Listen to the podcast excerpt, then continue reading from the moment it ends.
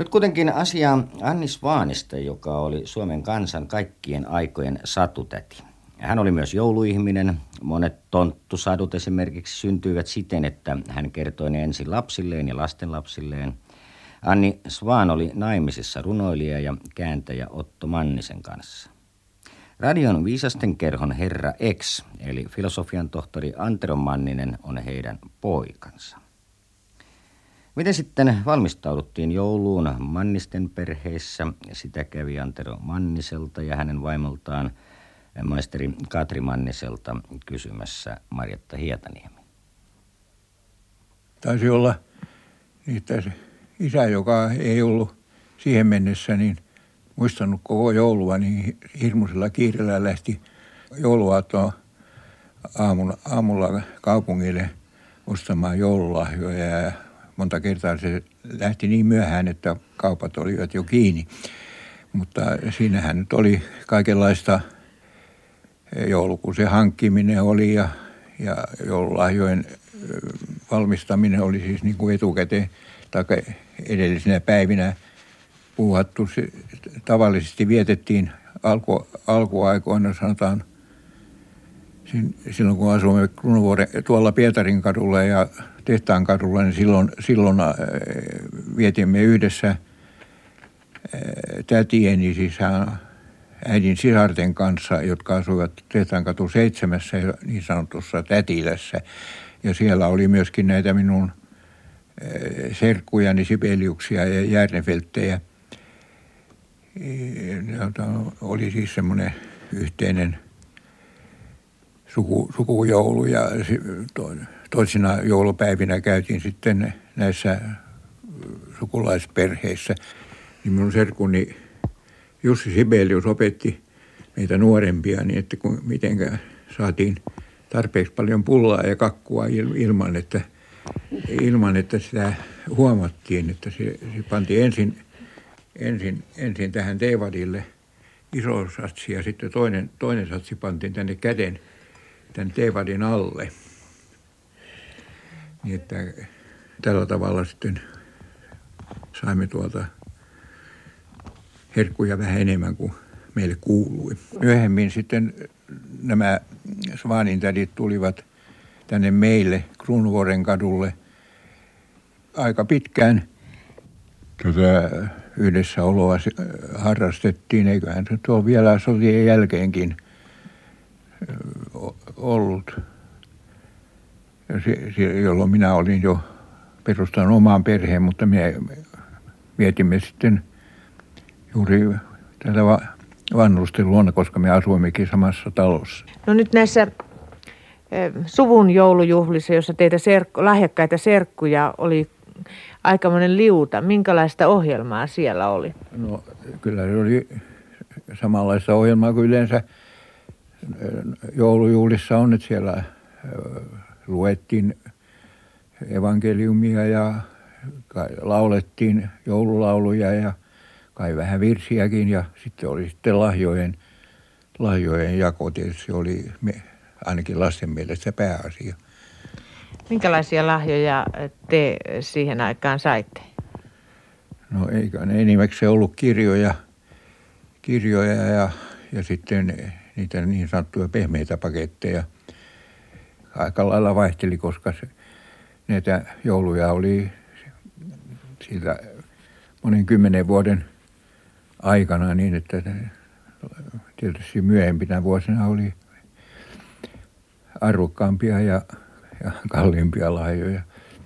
Muistuuko teidän mieleinen lapsuuden joulusta jokin erityisen mieluinen joululahja? No sen mä muistan, että yhtenä jouluna tehtiin semmoinen päätös, että ei ollenkaan hyvä anneta. Ja, ja tuota, minä onneton sitten otin tämän asian ihan, ihan täydestä. Ja, ja kun, kun sitten oltiin pois menossa, niin eräs mun tädestäni tuli kysymään, että kuule Antero, mitä sinä oikein annoitkaan minulle? Ja mun oli hyvin vaikea vastata siihen mitään. Antero Manninen, muistatteko te mitään erikoista sattumaa, joka liittyisi teidän lapsuutenne jouluihin?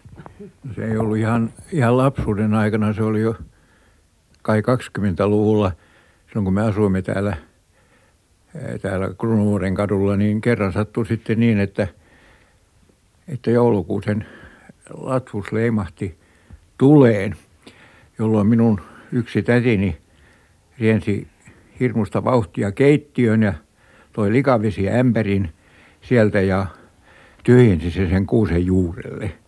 Mutta, se, mutta tämä, äh, mitä onnettomuutta ei tapahtunut, siis tämä leimahdus oli hyvin nopea, nopeasti meni ohi ja kattoon tuli nyt pieni nokiläikkä, mutta ei sen, sen, sen kummemmin käynyt. Sitten tietysti suurin homma oli sitten sen, sen tuota lattian kuivaamisessa ja siivoamisessa. Satutätinä ja nuorten kirjailijana Anni Svan oli suuri lasten ystävä. Miten hän muisti lapsia joulun ennen? Sitä muistelee tässä filosofian maisteri Katri Manninen. Lähetettiin mm, suuria paketteja, joita ennen, niin kauan kuin minä muistan, siis siltä ajalta, niin ommeltiin täällä kotona ja, ja pidettiin ompeluseuraa ja sitten lähetettiin paketteja eri paikkoihin, erikoisesti Lappiin ja rajalle. Ja, tuota, ja sitten noille sairaaloihin. Ja se oli hyvin tavallista, että, että hän meni sairaaloihin juuri huvittamaan sairaita lapsia. Ja tämä tapahtui juuri joulun edellä? Hyvin usein juuri joulun edellä. Ja, ja tuota, hänellä oli oikein semmoinen yhdistys, iloa sairaille lapsille. Ja he keräsivät siihen rahaa tilaisuuksilla, joita he pitivät. Ja tuota, kyllä jouluna erikoisesti juuri harrastettiin tätä. Kertoiko Anis vaan näille lapsille satuja siellä sairaaloissa?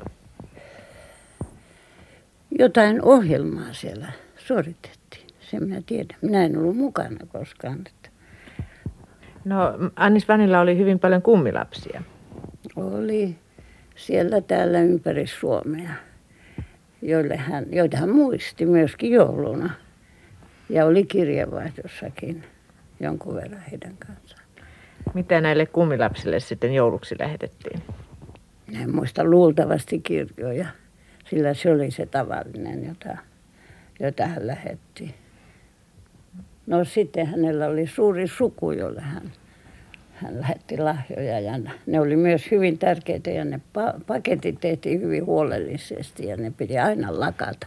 Se oli hyvin tärkeää, että ne oli lakattuja se tunnelma, että tuli joulu juuri, tuli siitä lakka, lakasta, joka tuoksuu tietysti äärettömän jouluiselta.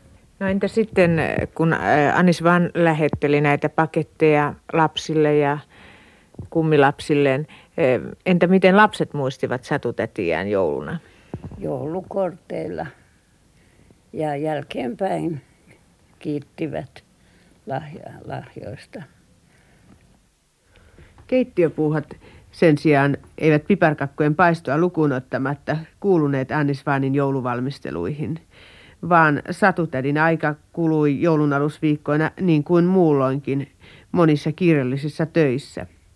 Tärkeimpiä niistä olivat joululehtien toimittaminen. Annis Van toimitti kaikkiaan elämänsä aikana kolmea lastenlehteä, Pääskystä, Lasten ystävää ja Sirkkaa. Kaikissa näissä lehdissä oli omat joulunumeronsa.